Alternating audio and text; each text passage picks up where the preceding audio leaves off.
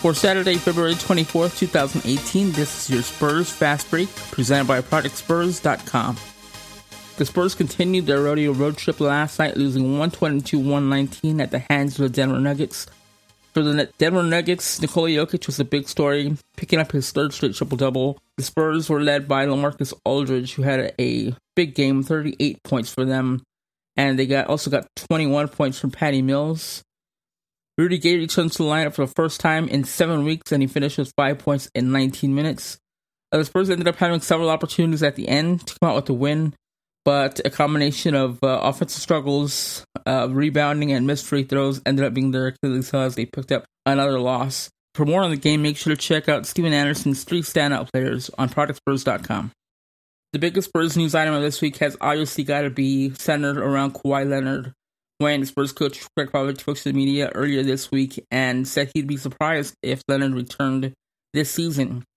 His quote was, We only have X number of games left in the season and he's still not ready to go.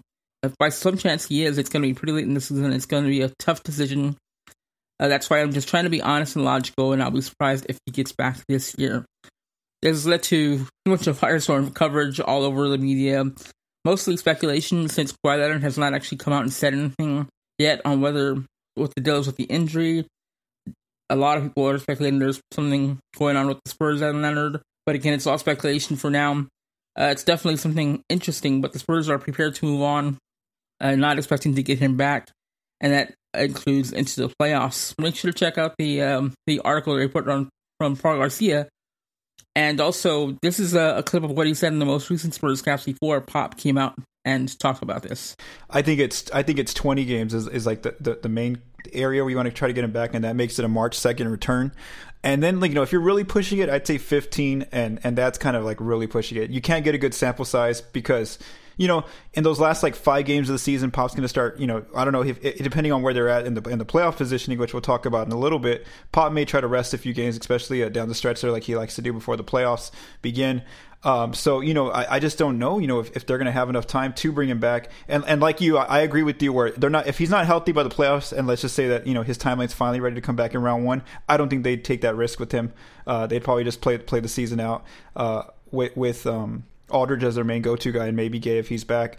And you know, Pop's actually mentioned already uh, that this is not, you know, getting Kawhi back is probably not off the table. Where uh, it, it, may not happen. You know, that day that that they had to address the whole rumors about how he wanted out of San Antonio, Pop did say that you know in the past we've we've uh, the Spurs have have been um uh, cautious with Tim Duncan where they held him out of, out of a playoff series. So for Pop to mention that is telling maybe gives us a little sign here that they w- they are in the back of their minds saying, hey, if there's if he's not ready by this point, we, we just they're just not going to bring it back because obviously they, they can give him that super max this coming summer, which is a five year deal. So they want him healthy for those full five years rather than just you know this coming postseason.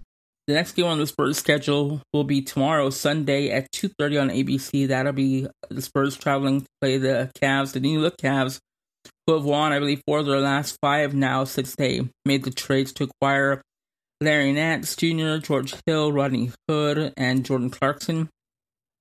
It seems like the additions have worked out and the team seems to be re energized. Not only that, but the Cavs have been pretty much cellar dwellers as far as their defensive rating. And we saw recently with the uh, Cavs win over Memphis how much those players are improving the team's defense. So this is one that both Paul and I picked the Spurs to drop.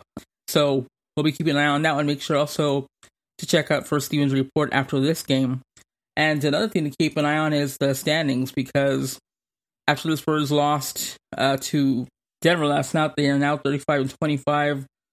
Uh, if you look at teams below them, there's very few games left in between three and number eight. So the Spurs are 11 games behind first, and New Orleans, which is number eight, is 13. So there's only two games separating that many teams. And Minnesota's right there, but obviously they lost Jimmy Butler. Uh, so this four game uh, losing streak uh, has done a number on the Spurs in their standings, and there can be a lot of movement going on. Denver, who's looking really good, could easily move up. So if they lose tomorrow, uh, that could definitely change and shift where everybody is in the seeding. Uh, still, obviously, 22 games left for the Spurs, so there could be a lot of movement going forward. For more Spurs coverage, make sure to visit ProjectSpurs.com daily and look for the next Spurs cast sometime early next week.